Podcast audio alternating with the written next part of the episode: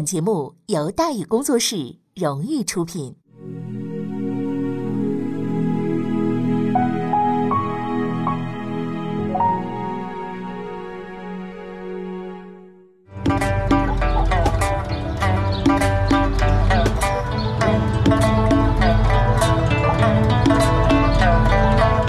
说书唱戏劝人方，三条大道走中央，善恶到头终有报，人间正道是沧桑。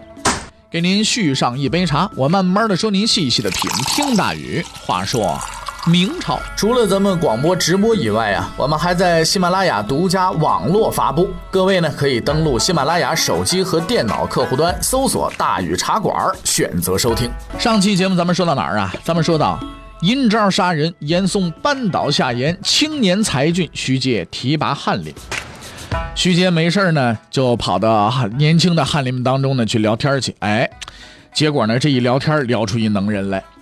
这些个庶吉士啊，已经是精英中的精英了。哎，但是呢，有一个人给徐阶留下了非常深刻的印象，他的谈吐啊和见识啊，还有无与伦比的聪慧啊，都让徐阶惊叹不已。这个人是谁呢？徐阶也很想知道。徐阶问他：“你叫什么名字？”这年轻人抬头告诉徐杰：“我叫张居正。”徐杰把这名字记下了，满意的完成了他的谈话工作。未来的岁月还很长，他有充分的时间去认真的观察这个年轻人。张居正，就是我们说的那个时代能人当中的第六位。当时的他还没有登上舞台参与角逐的机会。在这个风云际会的年代啊，这六位英才将交织成一个死亡的绳结，用他们的智慧和意志去争夺最高的奖赏，就是权力。失败者将成为绳结的牺牲品，被无情的绞杀。最具有天赋、最精明、最狡诈、最坚毅的人，才能终结这一场残酷的游戏，解开那个死结。而这位最后的胜利者，将成为大明天下的实际统治者。不过话说回来，至少在当时，这后两位啊还是指望不上的。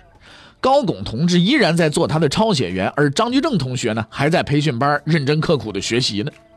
所以徐阶依然只能是靠他自己。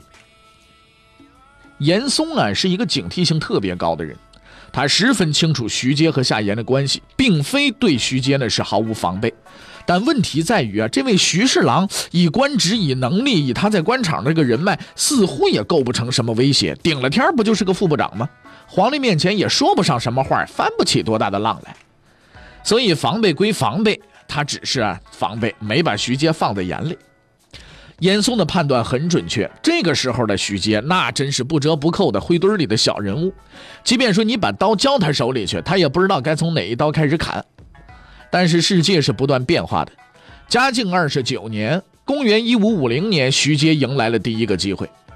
具有讽刺意味的是呢，这次机会是由严嵩阵营当中的裘鸾先生友情提供的。说这个蒙古也算是大明的老冤家了，是吧？来来回回搞了二百来年了，双方呢都精力充沛，再累再苦也都不在话下。洗个澡，睡一觉，起来咱们接茬干。事一时移啊，当年的瓦剌已经消停了，取而代之的是鞑靼。而在小王子之后呢，该部落又出了一个擅长杀人放火的优秀领袖啊，叫什么叫安达？关于这位兄台的事迹，咱不多讲，你只需要知道这是一个很能杀、很能抢，哎，善于破坏，就这么一土匪臭流氓，你就知道这就行了。嘉靖二十九年六月份，这位仁兄估计是家里边又缺东西了，带领上万骑兵向明朝发动了进攻，目标呢就是大同。明军呢抵制不住啊，全军溃败。一番混战之后，总兵张达战死，于是大同向朝廷告急，指挥官死了。那你说群龙无首，那不行啊！你抓紧时间再派过来吧。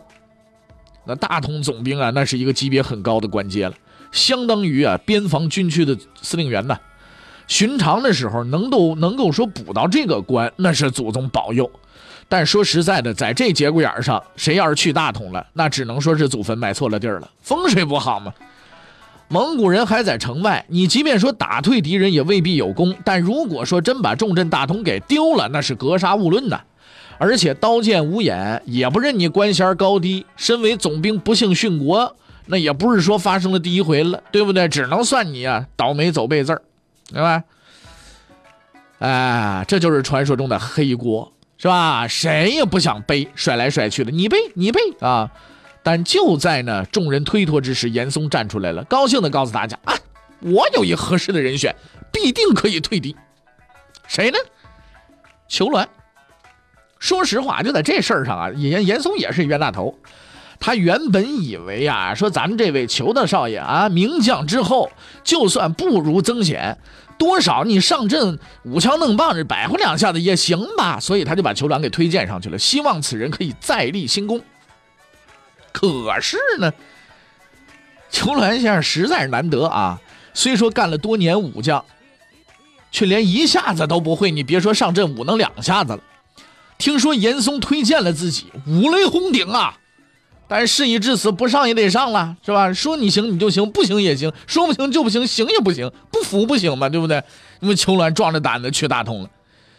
不似乎呢，咱们这位裘将军那个运气啊还是不错的啊。刚到地方呢，就得知安达呀已经抢劫完毕，撤退了。哈 哈哈，兴高采烈的裘鸾顿时来了劲了啊！这个我大退的啊！立刻向兵部尚书陈通表示：哎呀，没有能够与安达交战，为国争光，实在是遗憾之至。哎呀，急得我这个心肝脾肺肾呐！啊，不要着急，裘鸾先生，机会总是有的啊。哈哈哈七月份，安达又来了。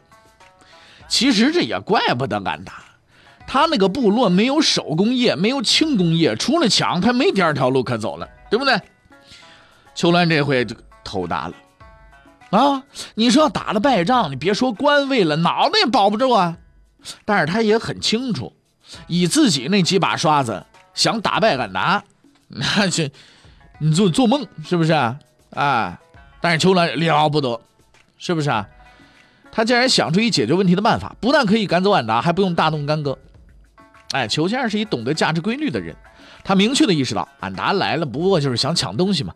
你抢你，我给你不就完了吗？对，你给钱，满意而归，万事大吉嘛。于是，在一个深夜呀。他暗中派出使者给安达送去了很多钱，希望他拿钱就走人，不要妨碍自己当官。啊，你要说这个安达兄啊，也真是好样的，拿钱就办事，当即表示啊，邱总兵你放心是吧？我呢就是来为钱来的，钱到手了，那我及时撤退，明儿早我就走。哎，安达满意了啊，不用拼命了，还把文神送走了。哎呀，太好了啊，这个这个结果太好了。可是自以为聪明的裘总兵忽略了关键的一点。安达说：“我明早我就走，我就撤退。”他是说撤退，他可没说往哪儿撤呀，对不对啊？不久之后，大同副将回报，安达已经撤走了。哎呀，裘鸾太高兴了，正在准备庆祝的时候，他突然想起了什么，于是乎呢，哎，他就多问了一句：“啊，是这个安达撤走了啊？对，撤走了。嗯，他撤到哪里去啦？”啊，撤到哪里去？去冀州了啊！当这两个字传进裘鸾耳朵里的时候，裘鸾呢，咕噔一下坐地尿裤子了。大事不好啊！为什么大事不好？那是北京的门户啊，冀州啊！我的天哪！当俺达攻破冀州，破墙入关，到达昌平的时候，就是今天北京昌平区。他惊奇地发现自己的铁骑竟然没有遇到任何的抵抗，什么粮食了、财物了、人口了，都摆在他的面前，等待着他去抢劫。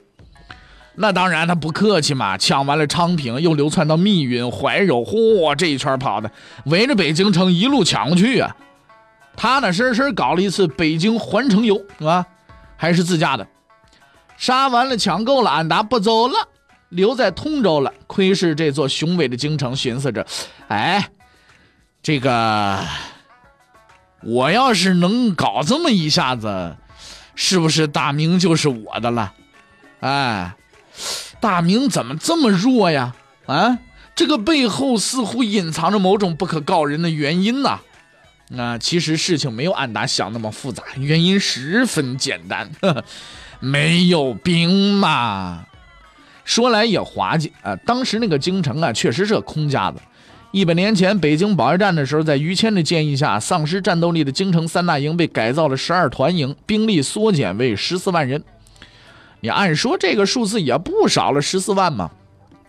可是，当兵部尚书丁汝奎清点人数，准备作战的时候，才惊奇的发现了不得了。所谓的十四万大军，那大部分都是空额只有五万多人，而更为麻烦的是，这五万多人年纪小的可能都七十多了，都进养老院差不多了，只是拿着根长矛站队伍里边充数呢。其实丁汝奎并不奇怪，这等现象再正常不过了。这就是传说中军队贪污第一绝技，叫吃空额呀，多报人数，冒领工资嘛，就这个。丁大人熟悉潜规则呀，也不想去反贪嘛。但是问题是敌人就在家门口了，你总得想个办法把人给送走吧。皇帝自然不可能再给俺达再送礼了呀，给你点钱，你快回去吧，你再回去打大统去，那不能，对不对？无奈之下，嘉靖先生只好下达总动员令，命令周围驻军前来勤王。第一个赶到的。正是大同总兵裘鸾，他是拼了命赶过来的。说实话，他不拼命也不行了。你要知道，皇帝大人之所以如此狼狈的被人堵在城里，那背了谁的黑锅？不就背你裘鸾的黑锅了吗？你要不及时赶过来，难保那俺达兄和皇帝和谈的时候，讨价还价的时候，突然冒这么一句：“哎，你给这个钱不行啊！当初裘总兵跟我谈的时候，价码是多少？你这不了得了吗？是不是？你这人就完了。”满头冷汗的裘鸾带着两万骑兵赶到了北京。哎呀，嘉靖一看，好臣子，好将领啊！非但没怀疑他，还极为信任的告诉他，京城的房屋就交给你了。这下子裘鸾可彻底完了蛋了，歇了菜了。秋兰悲愤之余，准备去跳护城河，自己了结自己拉倒。结果呢，又被部下给拉回来了。大同已经如此狼狈，何况是京城啊？无计可施的他想来想去，竟然又想到了老办法。咱们还是谈判给钱得了。他再次的私下派人出城找到俺达，等着来人说明来意，连久经沙场的俺达先也大吃一惊。刚刚咱们茬在大同刚谈完，我捞了一笔钱，裘总兵又到京城跟我谈来了，好像跑比我还快。嚯，这速度比博尔特还快呢！啊，秋兰提出了条件，只要不攻城，一切好商量。俺达也不含糊，哈哈，不攻城可以。让我入宫就行。虽然裘鸾已经决定要不惜一切代价，但是说实在的，这个他不能接受。所谓入贡，什么叫入宫啊？就是肆意妄为、践踏国格的体面说法嘛。如果答应这条件，俺达就能派出他的使者到大明的地盘强拿强要嘛，提出各种苛刻条件嘛。这是国家形象问题啊。换句话说，就算给得起钱，那丢不起这人呐。秋兰不敢信口开河，只能立刻呢上报嘉靖。得了，太上老君也解决不了蒙古问题呀。于是嘉靖道袍换上，穿上黄袍，召开了内阁会议。哈哈哈，与会人员呢，都有谁呢？内阁大学士严嵩、李本、张志，还有时任礼部尚书徐阶。这回嘉靖大人大大皇帝也也慌了神了，拿着俺达送交的入贡书。问大臣怎么办？这怎么办？这事儿怎么办吧？李本不说话，张志也不说话，因为在内阁里他们说了也不算。平日里滔滔不绝、说话算数的严嵩突然哑巴了，站在原地一动不动，也不出声。但是皇帝大人的工资不是白拿的，嘉靖直接对着严嵩就过去了。啊，我的首辅大人，现在该怎么办呢？严嵩先生，你别说了，是不是啊？啊？既不能治军，完了之后呢，他也不能治国。那主修专业是什么？主修专业就是拍马屁，他别的他什么也干不了，对不对？可是俺达先生要的是实惠的，不吃这一套，自然没办法，你跑去拍俺达的马屁去嘛。但是他还是说出了自己的办法，说什么呢？说哈哈呀，皇上不用担心啊，这不过是一帮恶贼，抢掠完了自然就走了，皇上不必担心嘛。这个回答太无耻了，在严嵩先生的逻辑体系里，保住官位、安享富贵才是最重要的。至于城外的百姓，抢了就抢了，杀了就杀了，反正与自己没关系。徐阶这下愤怒了，咱抛开个人恩怨，咱不谈，他简直无法相信你是一个朝廷首辅，你说出这样的话来。虽然这里还轮不到他说话，但是徐阶真忍不住了。徐阶噌就站起来了。说敌人已经打到城下，杀人放火，无恶不作，怎么能说是一群恶贼呢？严嵩惊讶地回过头来，看着这毫不起眼的礼部尚书，他终于意识到，一直以来自己似乎轻视了这个人的能量。坐在皇位上的嘉靖豁然站了起来，看着徐阶，赞许的点点头：“嗯，不错，这时候还有人能够帮我说说话，能给我出出点子。”然后他又换了一副面孔，冷冷地盯着贪生怕死的徐阶，呃，这个严嵩啊，说：“安达的供书呢？”严嵩慌忙把文书拿出来，准备呈交给皇帝。嘉靖摆了摆手，他不打算研究文件，说了一句话：“你准备怎么办呢？”在嘉靖逼视的目光中，严嵩却恢复了镇定，从容的回答：“啊，这是礼部的事儿。所谓礼部的事儿，那不就是徐阶的事儿吗？在一般人看来，这只是一句推卸责任的话，但事实上，这句话极为凶险，暗藏杀机呀！无论徐阶如何回答，都将惹祸上身。俺答入贡，说到底是个外交问题。严嵩推给礼部，虽说不大仗义，但是呢，算是合情合理。如果徐阶推脱，皇帝自然饶不了他；但如果徐阶满口答应，则必定会大难临头，因为入贡问题那是个很丢脸的政治问题。嘉靖根本就不想答应，只是迫于形势才找大臣商议的。要是胆敢在这个时候搞包干，等到俺答一走，秋后算账，自然是死罪难逃啊！严嵩摸透了嘉靖的心思，他正静静地等待着徐阶进入陷阱。徐阶愣了一下，立刻不假思索做出了回答。说没错，此事是我礼部职责，臣愿一力承担。然而，在严嵩露出笑容之前，徐阶说出了下半句：“但入贡之务为国家大事，一切听凭皇上做主，礼部必定遵旨照办。”你怎么踢回来，我怎么给你踢回去，对吧？严嵩第一次感到惊慌了，嚯！站在眼前的礼部尚书，竟然是一个比夏言更为狡诈的对手。嘉靖他没有严嵩那心思，他只想解决问题呀。说那问徐阶，你有办法吗？徐阶终于等来机会了，他开始侃侃而谈。而以臣看来，敌军兵临城下，以目前京城的防务，既不能战，也不能守。那咱们怎么办？既不能战，也不能守，投降啊！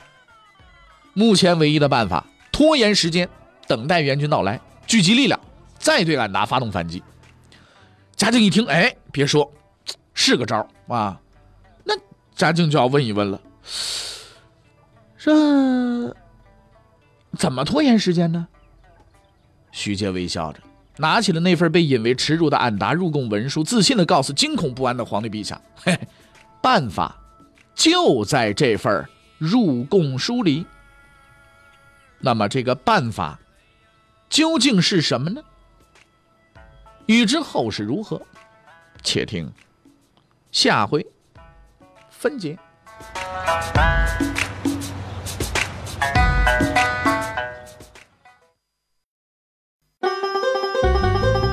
各位，你想跟大禹交流吗？